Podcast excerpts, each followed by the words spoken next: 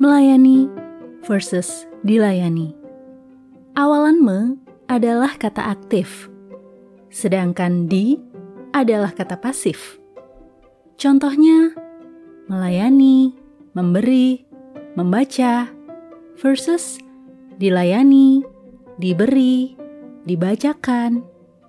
Orang yang melayani, memberi, membaca, berarti yang melakukan, yang aktif berbuat. Sementara orang yang dilayani, diberi, dibacakan, itu diam aja. Tinggal terima dari yang melayani, memberi, membaca. Banyak orang ternyata lebih suka diam saja ketimbang yang aktif berbuat. Lebih suka pasif ketimbang aktif. Padahal hakikatnya, orang yang hatinya luas, lebih tinggi kedudukannya, adalah yang mau memberi dirinya melayani. Sebab ia mau berbagi waktu, pikiran, tenaga, selain untuk kebutuhannya, untuk orang lain juga. Bukan cuma untuk kepentingan dirinya sendiri.